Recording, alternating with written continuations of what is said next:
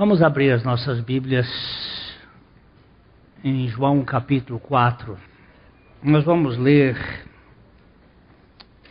vamos voltar a ler a partir do, cap, do versículo 1 e nós vamos ler até o versículo 18,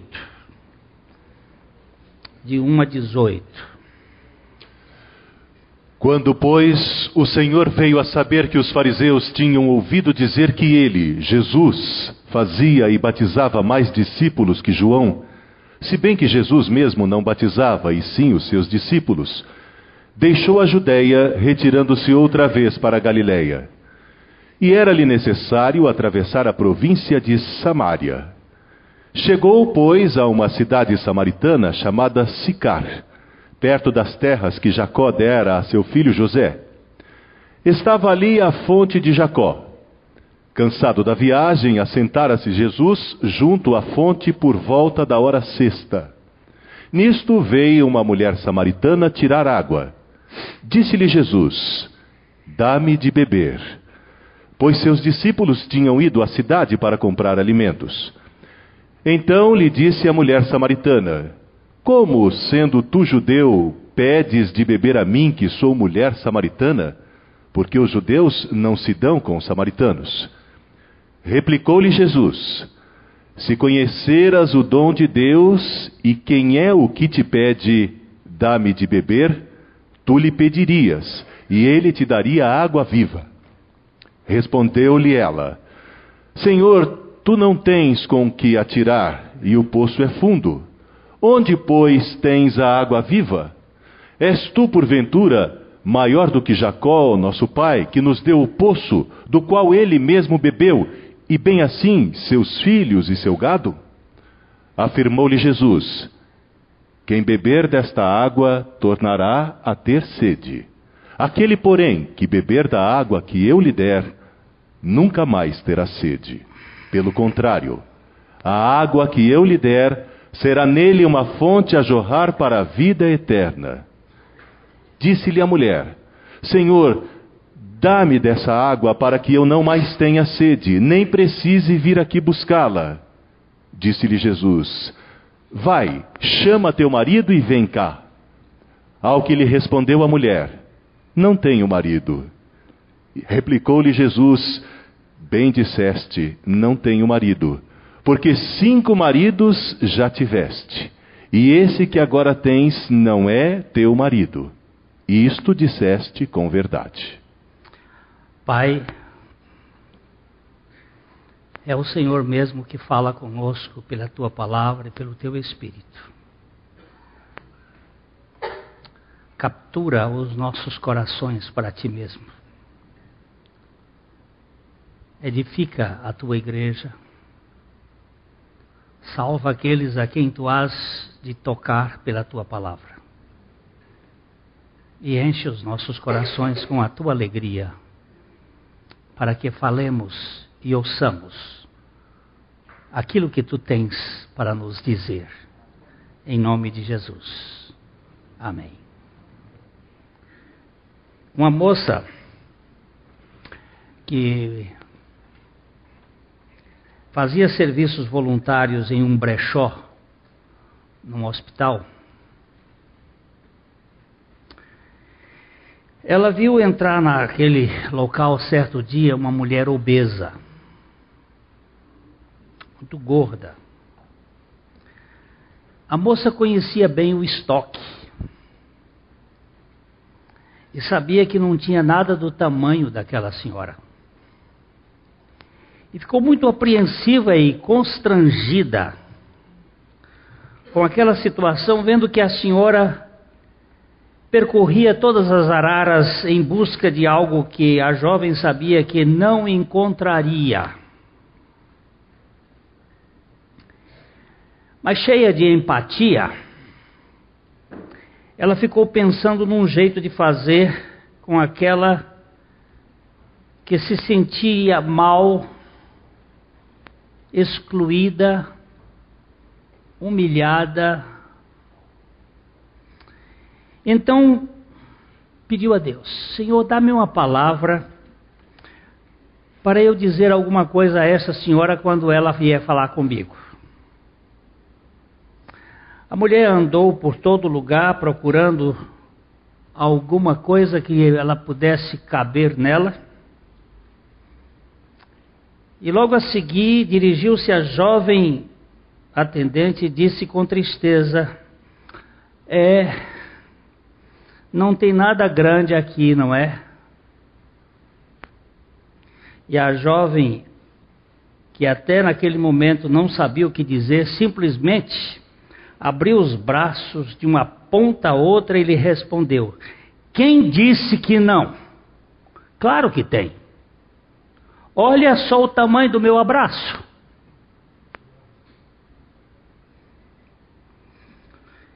E abraçou-o com muito carinho. A mulher então se entregou àquele abraço acolhedor e deixou-se tomar pelas lágrimas. Ah, quanto tempo que ninguém me dava um abraço desse tamanho.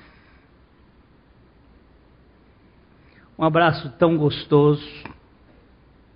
Não encontrei o que vim buscar aqui, mas encontrei muito mais do que procurava.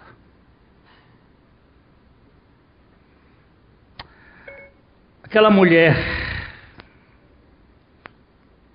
foi a um poço buscar água. Ela chegou ali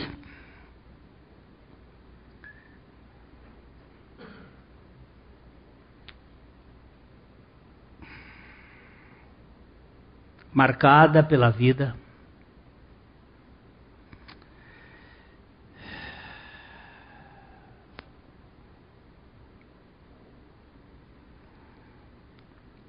Tímida, envergonhada, sofrida. O medo e a vergonha levam-nos sempre a esconderijos.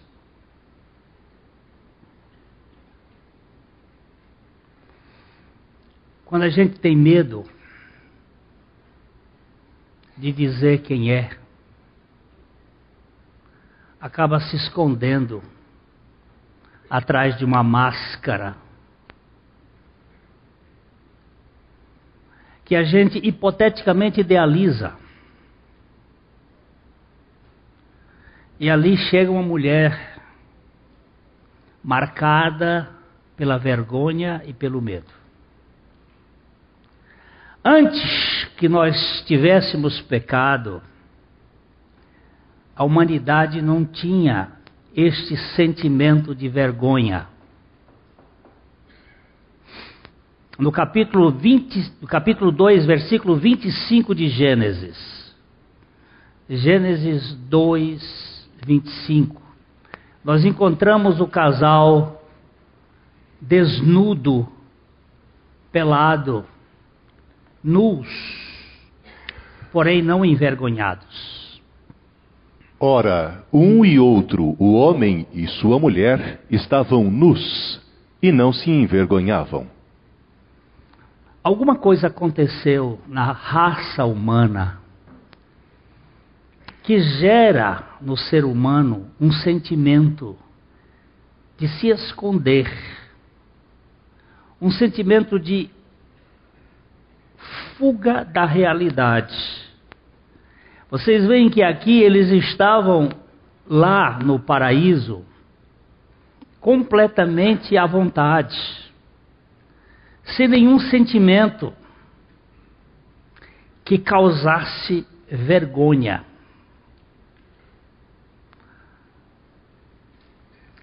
No capítulo 3, nos versos de 6 a 10 de Gênesis, nós vamos encontrar a entrada do pecado e, consequentemente, o medo e a vergonha vão aparecer.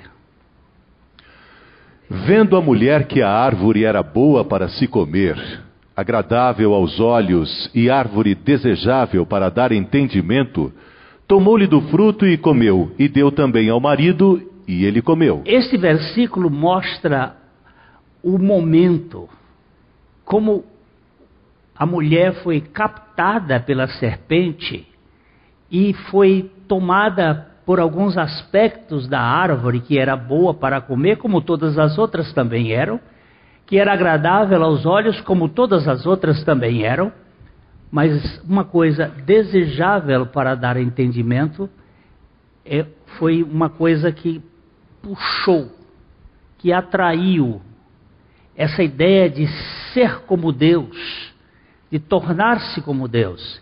E diz que ela tomou, ela deu ao marido e ambos comeram. E aí o verso 7.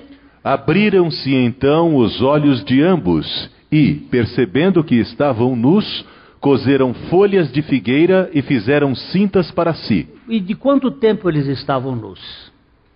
Nós não temos a noção temporal bíblica, se foi um mês, um ano, foi um tempo que eles não tinham esse sentimento de desconforto. Até mesmo porque entre um casal andar nu em casa não, não é problema. Ali surgiu uma semente de desconfiança, de algo comparativo que gera em nós um, um certo vexame, desconforto, inadequação, medo. Medo de dizer quem eu sou, porque eu não posso ser aceito. E o verso 8 então diz: Quando ouviram a voz do Senhor Deus, que andava no jardim pela viração do dia, esconderam-se da presença do Senhor Deus, o homem e sua mulher, por entre as árvores do jardim. E chamou o Senhor Deus ao homem e lhe perguntou: Onde estás? Ele respondeu: Ouvi a tua voz no jardim, e porque estava nu, tive medo e me escondi. Você percebe que aqui tem uma coisa que surgiu. é, um, é uma, uma realidade íntima que faz com que nós tenhamos vergonha e medo. Aquela mulher, ela vai exatamente ao meio-dia a um poço na cidade de Sicar buscar água, porque àquela hora do dia não havia nenhuma mulher lá para é, especular sobre a sua vida. Veja bem que o texto disse assim: Veio uma mulher, lá no versículo 4, do capítulo 4, versículo 7, veio uma mulher, só uma, buscar água. A característica aqui é que esta mulher estava fugindo. A solidão, o medo da comunidade. Ela também era uma mulher magoada.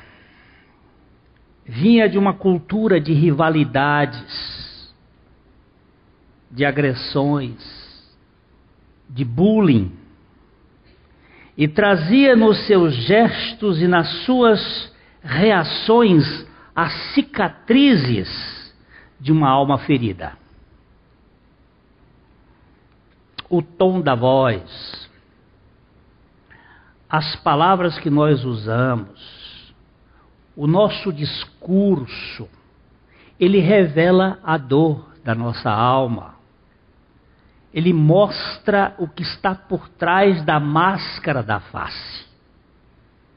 Como disse o poeta, quanta gente que inveja agora nos causa, então piedade nos causasse, se nós pudéssemos ver através da máscara da face.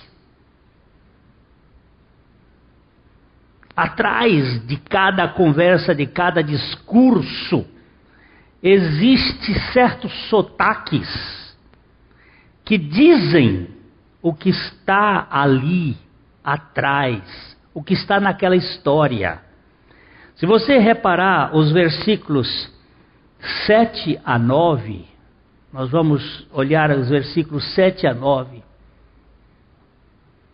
Nisto veio uma mulher samaritana tirar água. Disse-lhe Jesus: Dá-me de beber, pois seus discípulos tinham ido à cidade para comprar alimentos. Então lhe disse a mulher samaritana: Como sendo tu judeu, pedes de beber a mim, que sou mulher samaritana? Porque os judeus não se dão com os samaritanos. Aqui nós temos um pouco do contexto, mas veja bem como é que ela já diz assim: escuta aqui, eu sou mulher. Um homem não fala com uma mulher. Eu sou samaritana. Um judeu não fala com samaritana. A reação dela mostra um certo desconforto. Ela vinha buscar água, mas ela era mais carente de outras realidades. Ela era carente de aceitação. Ela tinha uma sede diferente. Ela tinha sede de significado. Ela tinha muita carência mas ela tinha reação, ela queria espalhar Jesus para longe. O que, que você está vendo? O que, que você tem a ver? Como é que o senhor vem entrar na minha vida?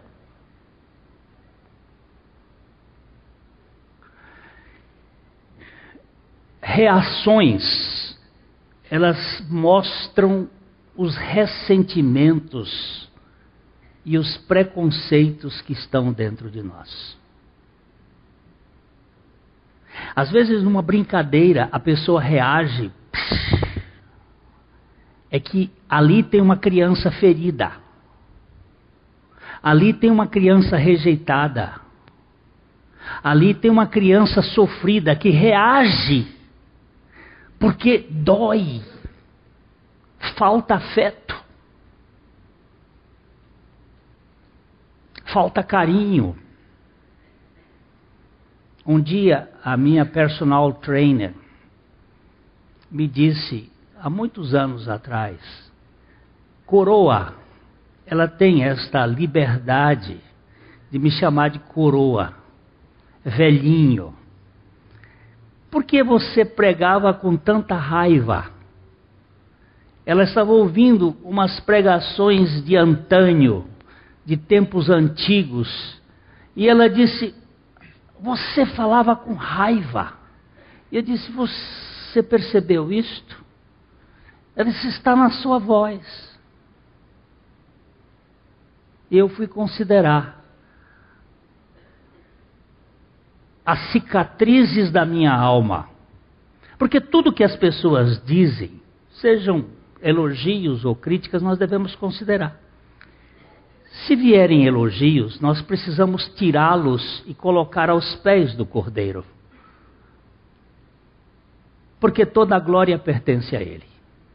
Mas se vier alguma crítica, nós temos que considerar que pode ser algo muito benéfico para nós. Eu fui considerar e percebi que havia dores na minha alma e até mesmo uma rejeição intrauterina e um dia eu fui especular com a minha irmã mais velha sobre os sentimentos da minha mãe quando me gestou, as dores que ela teve, porque ela não queria mais filho. Eu escrevi um livrinho chamado Além, Muito Além do Jardim, onde há uma pequena, um pequeno é, marca disto que atrás de nossos discursos, de nossas reações, pode estar uma marca invisível, inconsciente, nunca percebida de nossa história, dos nossos abusos, da nossa cultura familiar, daquilo que nós aprendemos no ambiente familiar, porque muito de nossa história foi forjado ali no ambiente da nossa família. E aí geram essas reações, esses medos. Muitas famílias têm segredos e mantém as pessoas debaixo de segredos, segredos adoecedores, que geram mágoas, geram sofrimentos na alma. A alma é reativa, ela não é descontraída, ela não é uma alma leve, está sempre impugna. Aliás, eu usei essa palavra recentemente num dos meus escritos e minha esposa veio, veio perguntar: existe essa palavra pugna? Eu digo: não existe. É que às vezes a gente caça lá em Machado de Assis. Não é muito comum a gente encontrar isso no mundo. É a guerra que existe dentro do ser humano. Há um ringue nos relacionamentos, onde nós reagimos de modo como pessoas feridas. Ela era uma mulher rejeitada, que já tivera cinco maridos, e o atual estava em processo de descarte. Eu fico analisando a doutora Edmeia Thompson, quando pregou sobre este quadro, nós vamos ler aí os versículos 16 e 18. Disse-lhe Jesus: Vai, chama teu marido e vem cá. Ao que lhe respondeu a mulher: Não tenho marido. Replicou-lhe Jesus: Bem disseste, não tenho marido, porque cinco maridos já tiveste, e esse que agora tens não é teu marido. Isto disseste com verdade. A doutora Edmeia levanta a possibilidade de que essa mulher tenha sido rejeitada por cinco homens. Talvez porque ela já trouxesse as mágoas dessa história que nós tentamos pensar aqui, fosse uma mulher muito inadequada que nenhum marido conseguia conviver com ela. Talvez porque houvesse um machismo exacerbado, aí você tem que fazer todas as possibilidades. O fato é que ela tivera mais que perfeito cinco maridos. ela era uma mulher descartada. Ou pela morte que roubava os maridos, ou porque ela os matava por uma fúria insaciável intrauterina, uma espécie de messalina fugaz, ou porque ele era rejeitada mesmo. E já estava no sexto aborto emocional. Estava sendo descartada. Só que ela não sabia que onde ela foi, ela ia receber um abraço. GG. Não um abraço P, nem um abraço M, nem um abraço G, mas um abraço GG. Tamanho máximo. Gisele, não. XL, é maior ainda, né? Eu acho que tinha que é, é GGXL. Eu pensei em Gisele. Mas que abraço foi este? Foi um abraço desconcertante, que retirou todas as amarras do seu sentimento de rejeição. O sentimento de rejeição nos empurra para um beco sem saída, a perfeição idealizada. Buscamos ser aceitos por algum padrão idealizado que os outros nos aplaudam. A dor da rejeição é grande e insuportável no íntimo. Então, construímos alguma máscara de sucesso, popularidade e poder para esconder a nossa autorrejeição. Aqui é um grande problema que acontece nas nossas almas. Nós queremos um palco, queremos um palanque, queremos um púlpito, queremos um lugar de visibilidade, porque há uma dor lá dentro. Essa dor, se não for tratada de modo violento, por um amor louco, como diz Brennan Manning, nós vamos ficar sempre negociando os nossos afetos. Alguém disse: a procura da perfeição idealizado é o idealizada é o medo da rejeição. E o medo de não poder amar. E o medo de não ser amado. Essas são as reações. A pessoa que se fere com facilidade tem normalmente uma sensibilidade muito aguçada em face do seu perfil hipotético de perfeccionismo. Sente que alguma coisa aconteceu aí, se fecha, se tranca, se torna uma ostra Daí a palavra ostracismo, fechada como uma ostra ferida. E vai se lamentar. Coitada de mim. Eu não vou traduzir para o português moderno a palavra coitada, mas você vai pensar que esta é a lamentável aplicação deste termo, mas isso fica para você pensar. Era uma mulher solitária. Uma mulher.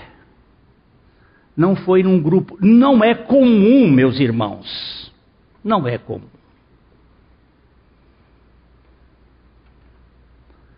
Quando você tem uma festa,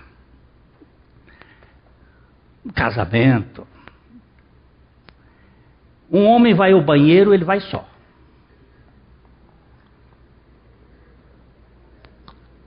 Quando uma mulher vai ao banheiro, vai uma renca. Porque as mulheres falam, elas gostam de falar, e quando vai para fazer um retoque na maquiagem, ou talvez usar Vai todo mundo junto. E essa mulher sozinha reflete uma dor muito grande, solitária, a solidão da alma ou a alma exilada. Não significa ausência de companhia física, mas ausência significativa de relacionamento pessoal, de amor, de aceitação. Existe a multidão solitária. Existe gente em grupo, mas gente sozinho. Quando Deus disse que não é bom que o, que o homem vivesse só, é porque o próprio Deus não é solitário. Deus é comunitário. Deus é família, é pai, Filho e o Espírito Santo. Solidão é insuportável. Mas tem aquela solidão forçada, porque eu tenho medo que você me encontre e diga quem eu sou. Um carente, eu não quero, eu quero ser. Quero ser um apolíneo, eu quero ser um Apolo, eu quero ser um perfeito, eu quero ser um bonito. Eu não posso mostrar a minha natureza dionisíaca. Aqui nós estamos entre os dois polos da cultura grega. Apolo, o deus da beleza e da perfeição, e Dionísio, o pançudo, obeso e bêbado, o baco das bacanais, feio por dentro e por fora. eu não posso mostrar a minha feiura, porque se eu mostrar a minha feiura, quem vai me aceitar? Pois o mundo que nós conhecemos é o mundo em que a beleza é a Gisele Bündchen. Por isso que eu, eu entrei na conversa do X, XL lá. Este é o mundo, não são mais as gordinhas de Rafael são as obesas, desprezadas. Nós queremos modelos magérrimos. Este tipo da dor que nos faz esconder. Era uma mulher solitária, uma mulher tímida, envergonhada, uma mulher magoada, ferida uma mulher rejeitada, desprezada, uma mulher solitária. Mas ele encontra um homem que não procura mulher, mas que procura pessoas. Um homem que não estava interessado em sexo, mas estava interessado em gente. Ela não foi buscar Jesus, ela foi buscar água.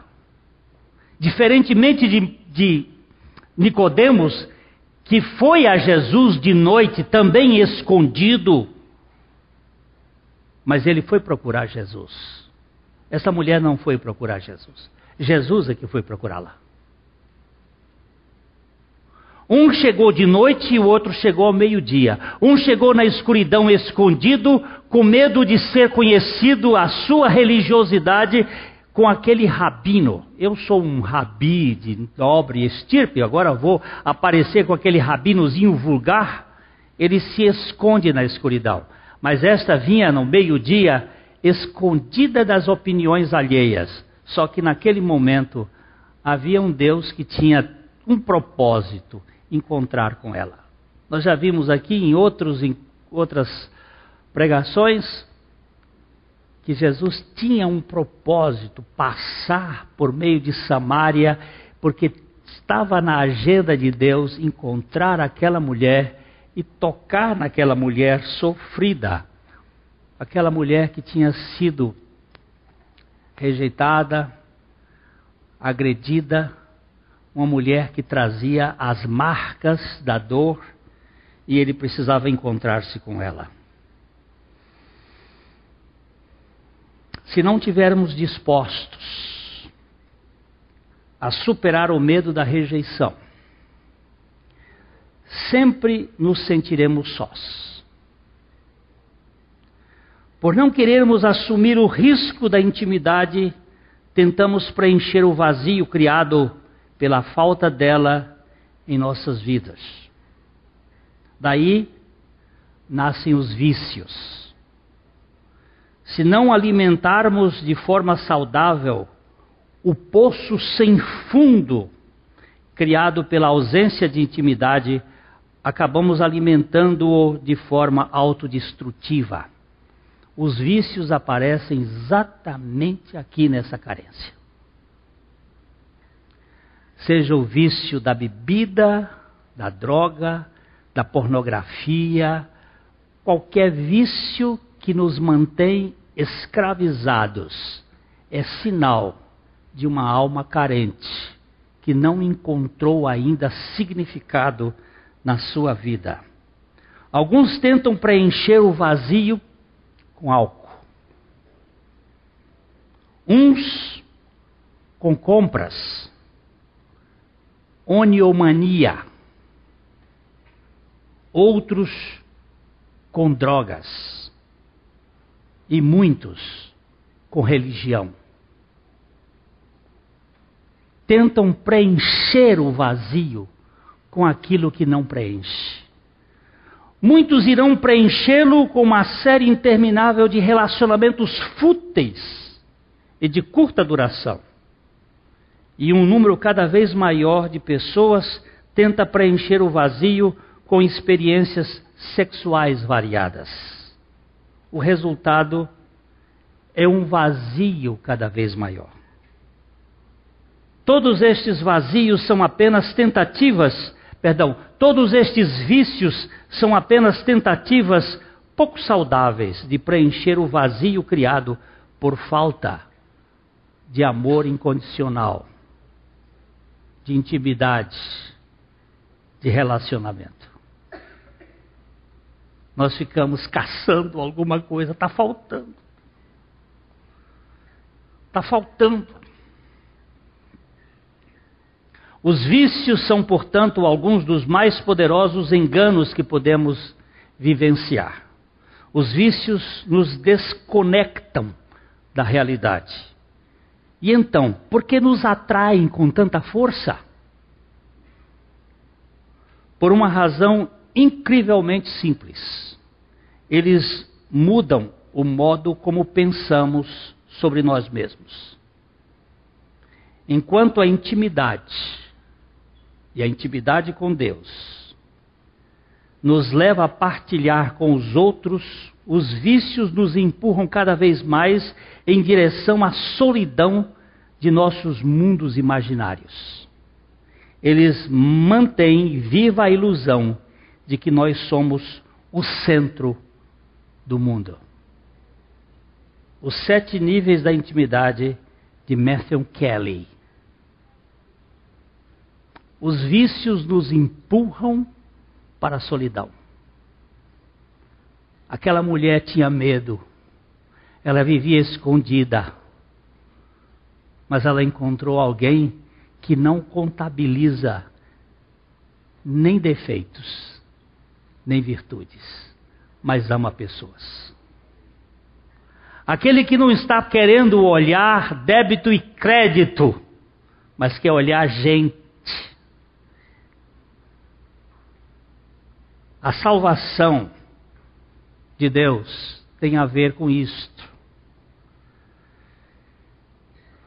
Nós precisamos saber discernir entre a religião dos montes, dos esforços humanos,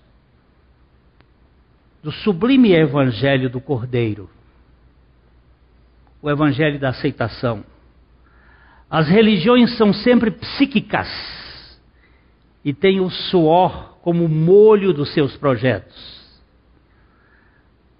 Subir monte. Quantos dias de jejum? Quanto tempo eu tenho que fazer para ser aceito?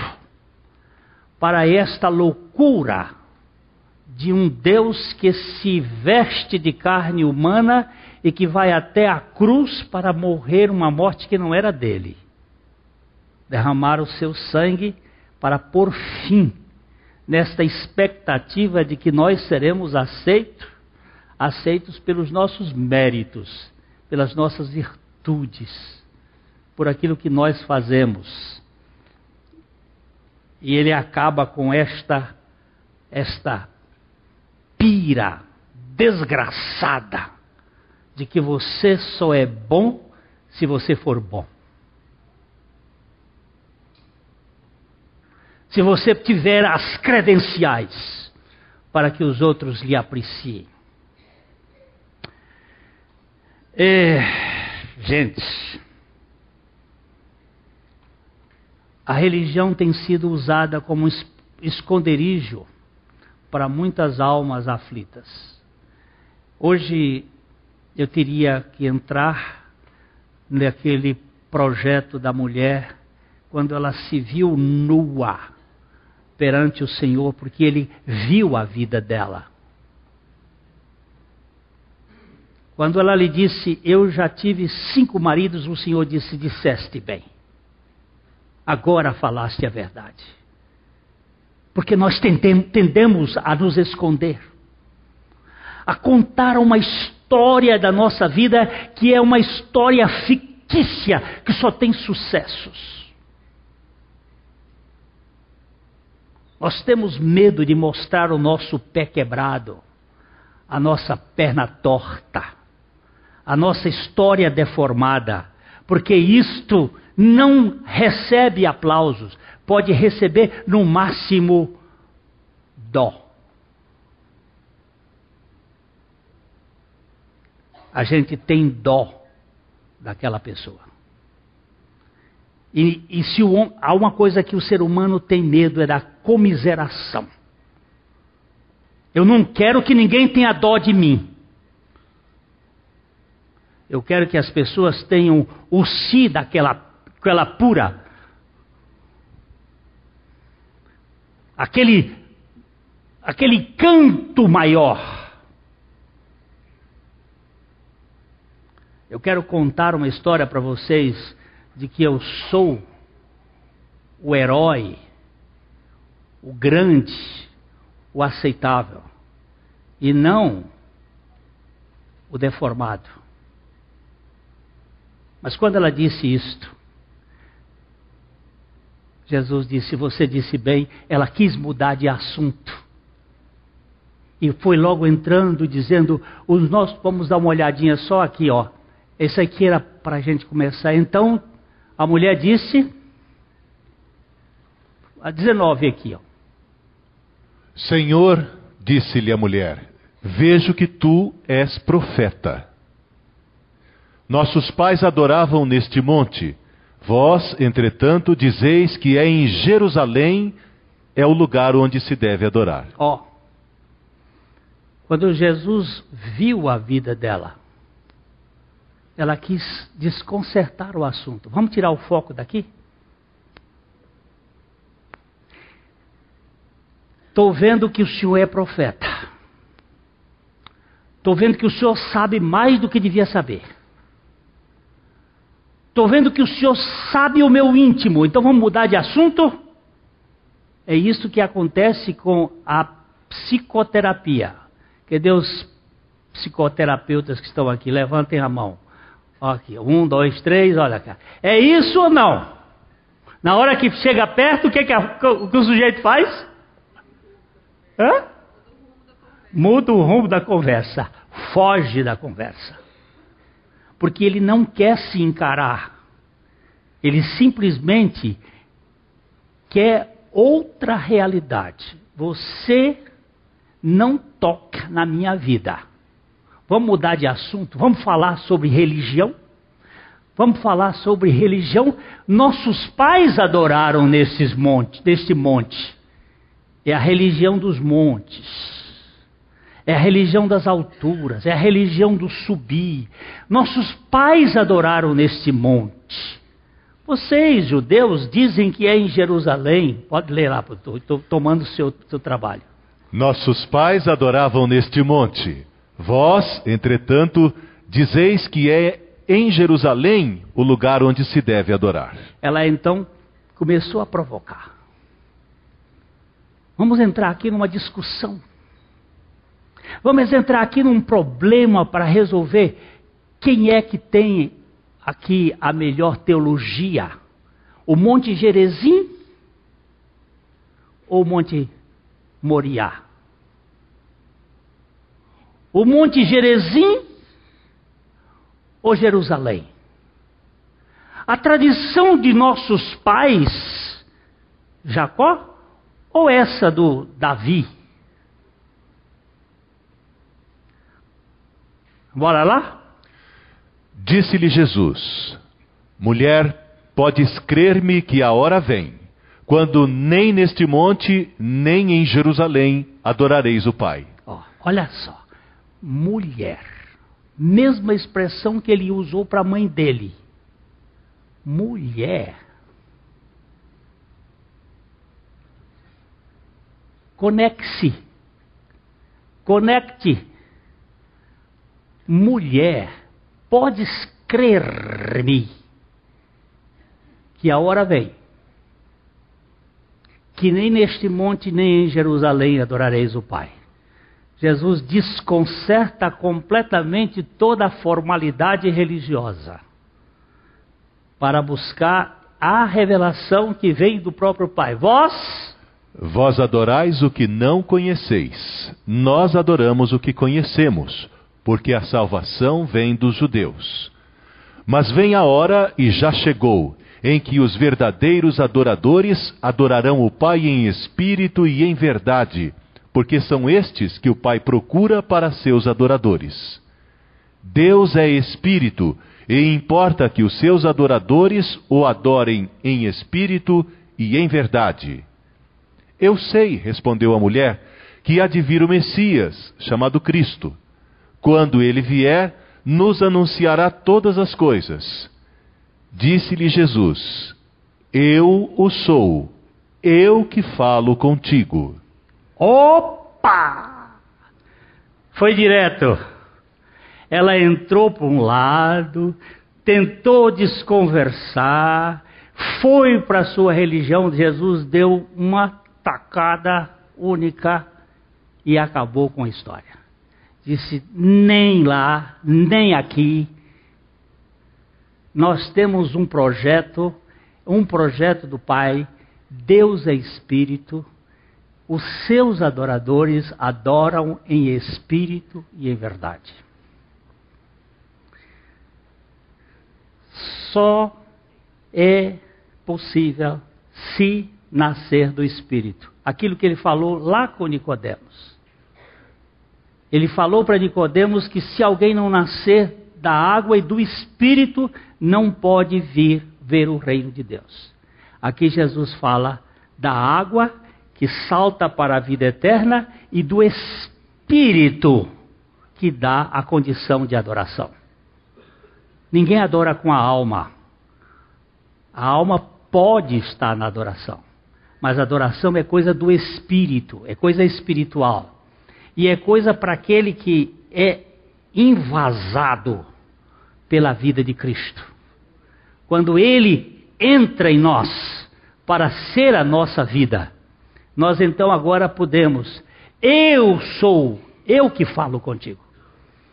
Em todos os outros quatro, três evangelhos, Mateus, Marcos e Lucas, você não vê Jesus se revelando como Cristo.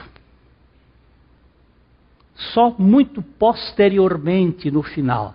Mas aqui já é de cara. Eu que falo contigo. E ele se revela o Cristo exatamente para quem você menos iria se revelar.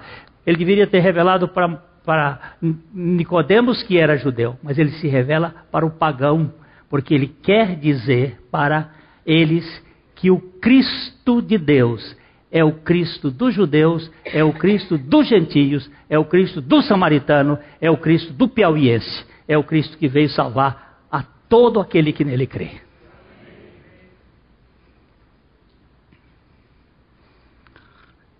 É, eu vou terminar. Tinha mais coisas para dizer, mas eu quero terminar com a descoberta do impostor. Eu tenho um impostor. O impostor foi construído a custas de muito sofrimento. O impostor é o meu eu que eu vendo para você. É aquele eu que você acha que eu sou, mas que eu não sou. Mas eu vendo para os outros para poder preservar a minha própria identidade falsa. Brennan Manning, no seu livro O Impostor que Vive em Mim, ele conta, ele faz uma carta para o seu impostor no final de um retiro nas montanhas rochosas, quando ele conversa com Deus e vê o Cristo que aceitou a samaritana o Cristo que salva pecadores, o Cristo que não está considerando os seus bons antecedentes, mas que salva aquele pulha, aquele indigno. Bom dia, impostor. É a carta que ele escreveu. Bom dia, impostor. Com certeza você está surpreso com esta minha saudação cordial. Provavelmente você esperava: Olá, seu burro, pois o estou atacando desde o primeiro dia desse retiro. Deixe-me começar admitindo que tenho sido irracional, ingrato e injusto em avaliá-lo. É claro que você sabe que ao me dirigir a você, estou conversando comigo mesmo. Você não é algo isolado, uma identidade despersonalizada vivendo num asteroide, mas você é parte real de mim mesmo. Fui eu que construí você. Hoje, venho a você não como uma vara na mão, mas como um ramo de oliveira. Quando ainda eu era criança e me dei conta pela primeira vez de que não podia contar com ninguém, você interveio e mostrou onde eu poderia me esconder. Na Grande Depressão de 1930, você se lembra? Meus pais estavam fazendo o melhor que podiam com o pouco que tinham, só para garantir comida e um teto. Parêntese. Mas os pais dele eram pais disfuncionais. A mãe era ébria e o pai agressivo. Naquele momento, você foi inestimável. Sem uma intervenção, teria sido esmagado pelo terror e paralisado pelo medo. Você me defendeu e desempenhou um papel crucial ao me proteger durante o meu desenvolvimento. Muito obrigado. Porque o nosso eu, criado por nós, ele, você conta as histórias para que os outros acreditem. Porque você tem medo de dizer quem você é. E ele é benéfico nesse sentido. Até que você encontre Jesus. Quando eu tinha quatro anos de idade, você me ensinou como construir uma cabana. Lembra-se das brincadeiras? Eu rastejava de, da cabeceira até o pé da cama e puxava o lençol, a coberta e o travesseiro para cima de mim porque eu tinha medo acreditava de verdade que ninguém iria me encontrar. Eu me sentia seguro debaixo. Ainda fico impressionado de lembrar como funcionava bem. Minha mente era ocupada por pensamentos felizes, meu sorriso era espontâneo e eu começava a gargalhar sob as cobertas. Construímos juntos aquela cabana porque o mundo em que habitávamos não era um lugar amistoso. Contudo, durante o processo da construção, você me ensinou a esconder de todos o eu verdadeiro e a iniciar um processo de dissimulação, repressão, retração que durou por toda a vida. Seus recursos me capacitaram a sobreviver, mas foi então que o seu lado malévolo surgiu e você começou a mentir para mim. Brenna, sussurrava. Se insistir nessa bobagem de ser você mesmo, seus poucos e pacientes amigos vão se revoltar, deixando-o completamente sozinho. Esconda, esconda os seus sentimentos, apague as suas lembranças, guarde as suas opiniões, desenvolva habilidades sociais para que possa se adaptar a qualquer situação. Finja, finja o máximo que você puder. Assim começou o complexo jogo de fingimento e engano. Por ter funcionado, não levantei nenhuma suspeita, nenhuma objeção. Com o passar dos anos, você, você, eu, suportamos golpes de todos os lados Fomos arrogantes e concluímos que o jogo deveria continuar. Mas você precisava de alguém capaz de controlá-lo. Eu não tinha discernimento nem coragem para domá-lo, por isso você continuou a fazer barulho como um comandante que ameaça invadir uma cidade, ganhando impulso pelo caminho. Seu apetite por atenção e afirmação tornou-se insaciável. Nunca o confrontei em relação à mentira, porque eu mesmo estava enganado. No fim das contas, amigo mimado, você é pobre e egoísta. Precisa de carinho, precisa de amor e um lugar seguro para habitar. Nesses últimos dias nas rochosas, meu presente é levá-lo ao lugar onde, sem saber, você tem desejado muito estar na presença de Jesus. Seus dias de arruaceiro ficaram para trás. A partir de agora, diminua o ritmo. Diminua muito o ritmo. Na presença de Deus, vejo que você começa a encolher. Quer saber de uma coisa, rapazinho? Você é muito mais atraente desse jeito. A partir de agora, seu apelido será Mildinho. É claro que você não vai ter um ataque e morrer de uma hora para outra. Sei que às vezes ficará entediado e começará a se manifestar, mas quanto mais tempo passar na presença de Jesus, mais se acomodará com a face do Salvador e menos precisará de adulação, pois descobrirá que Ele é o suficiente. Na presença de Jesus, você deliciará ao descobrir que é viver pela graça e não pelas obras. Seu amigo, Brenna.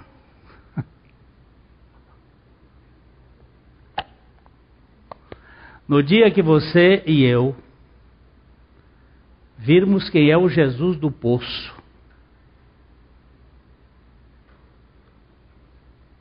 nós vamos descansar, saber que não tem nada neste mundo que nos faça ser rejeitados. Mas isso precisa ser internalizado. Isso não pode ficar simplesmente numa ideia. Eu sou o amado de Deus. Nesse dia, a mulher samaritana saiu correndo para contar todo mundo: achamos, achei o Cristo. Nós vamos trabalhar isso mais para frente. Eu prometo para vocês que domingo que vem nós vamos mexer um pouquinho nesse assunto, porque este capítulo 4 é o capítulo da restauração dos mentirosos como eu dos hipotéticos, dos mitomaníacos, daqueles que dizem ser o que não são, porque tem medo de ser quem são. Mas Jesus, o Deus da graça, ele invade a nossa privacidade para nos dar a sua identidade e nos tornar pessoas, gente Gente que pode andar com gente, mesmo sabendo da sua história, não é muito bonita. Bonito mesmo é o que ele fez por nós, ali na cruz. Ok?